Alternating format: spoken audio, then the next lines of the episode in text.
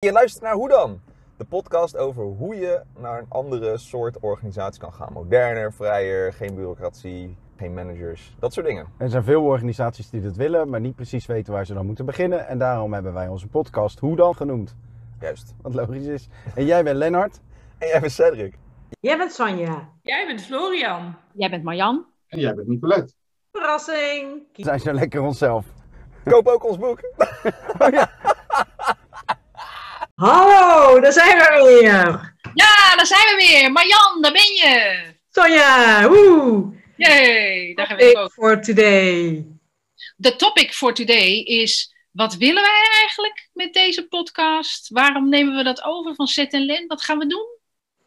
Ja, we nemen het over omdat die heel veel luisteraars hadden. Dus daar gaan we gewoon enorm van profiteren. Ja, precies. Transparantie, gewoon. Dit is wat we willen, jongens. Publiek. We willen veel impact. We willen dat eh, het menselijker wordt, het organiseren in organisaties. En daarom willen we inspireren, of in ieder geval gasten uitnodigen die met ons in gesprek gaan, die mooie voorbeelden hebben hoe het menselijker kan. Wat nog meer? Ja, nou we willen ook eh, eh, gesprekken met bijvoorbeeld Zet en Len.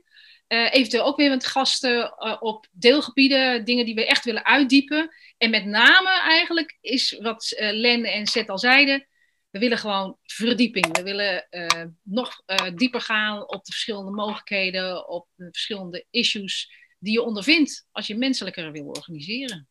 Ja, want dan heb je eh, de inspiratie. Hè? Bijvoorbeeld, dat het voorbeeldje van die vakantiedagen, dat vind ik wel een leuk voorbeeld.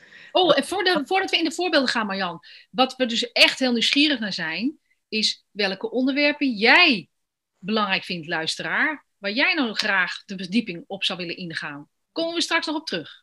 Maar Marjan, het voorbeeld van de vakantiedagen. Ja, goede aanvulling. Ja, eh, die vakantiedagen, dat is eh, wat, wat mij een beetje als rode draad, zeg maar, eh, van al die podcasts van en Len bijblijft.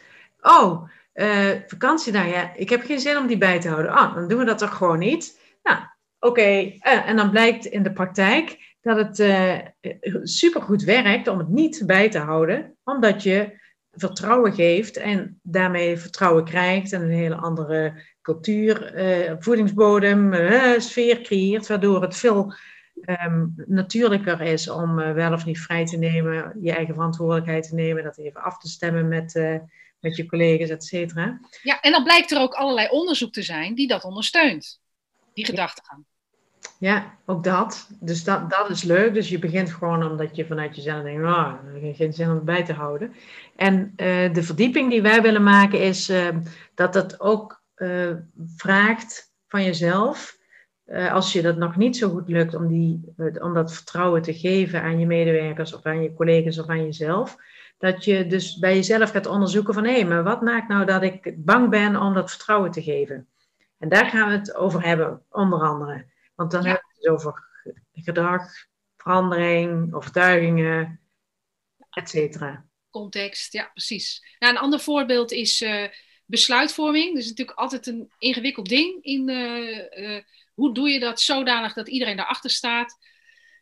Binnen Quito is het begonnen met democratische besluitvorming. En dat was eigenlijk, nou ja, altijd gedoe. Er was altijd iemand ontevreden en discussies die te lang vol, eh, voortduurden. Ehm, onder andere sociocratie is natuurlijk een vorm waarin je met consent werkt.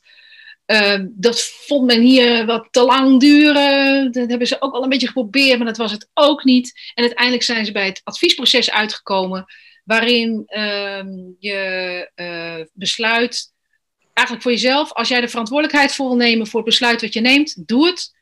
Als je vindt dat het besluit te groot is, vraag aan een aantal mensen, want dat is het adviesproces. Vraag aan twee of drie mensen die dat onderwerp ook raakt, wat zij ervan vinden.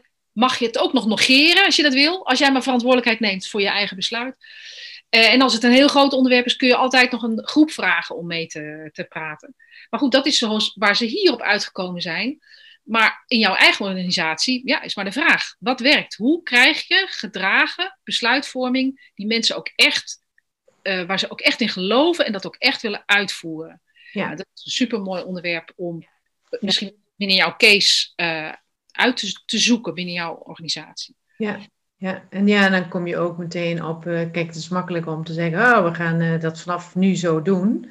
met elkaar, bijvoorbeeld het sociocratische, wat jij net allemaal uitlegde. Mhm. Eh, en dat vraagt ook veel, want er gebeurt er dus ook veel in zo'n team, tussen mensen, in, in de mens. En daar zitten veel meer knopjes dan we vaak denken, die je kunt indrukken of aan je kunt draaien om het gemakkelijker te maken, om het met elkaar, om met elkaar sneller in die andere flow te komen. Maar Jan, wat zeg je nou? Gaan we mensen hun knopjes draaien? Dacht het niet toch, hè? Nee, ik ga aan mijn eigen knopjes draaien. Juist. Dus jij hoeft niet aan mijn knopje te draaien, want dan wordt het inderdaad een beetje lastig. Dan moet ik eerst weten waar ze zitten en dan weet ik niet dat je aan mijn knopjes zit. nee, maar je hebt gelijk. Er zijn natuurlijk heel veel aspecten van hoe, voel, hoe vrij voel je om te spreken? Hoe veilig voel je om tegen de stroom in te gaan? Er zijn zoveel uh, aspecten tussen mensen die niet uit te drukken zijn in modelletjes en in vormpjes, maar die gewoon echt besproken, die besproken wil hebben met elkaar. Dus daar willen we, die diepte willen we ingaan. En, uh, maar, wel, maar dan, met wie willen we dat doen, Marjan? Met wie? Uh, jou wil ik dat uh, graag doen. En met onze collega's binnen Kito. Maar ook nog liever. Nou, nee, dat zeg ik niet goed. Maar ook heel graag met klanten. Of met, ja. met uh, ja, partners. Of mensen die iets willen delen. Die een mooi verhaal hebben. Of, of jij dus als luisteraar. Als jij denkt, ik heb een onderwerp. Wat ik na 167 of 168 podcasts zet en len. En dit kerstverse reeksje van ons een onderwerp waar ik echt graag in wil. Of ik heb iets heel waardevols of leuks of fris te delen, wat ik echt wil uitdiepen met jullie. Be our guest, come in. Doen, even aan de mouw trekken. En dan gaan we daar uh, mooie gesprekken uh, voor over opnemen. Um, in, met, in tweetallen, in drietallen, in alles wat corona nog toestaat tallen. Um, en uh, ja, we gaan gewoon de komende tijd de diepte in. Ja, lekker. Nou, voor nu even deze. Ja, doen we. Tot de volgende keertjes. Doei doei. Bye bye, zwaai zwaai.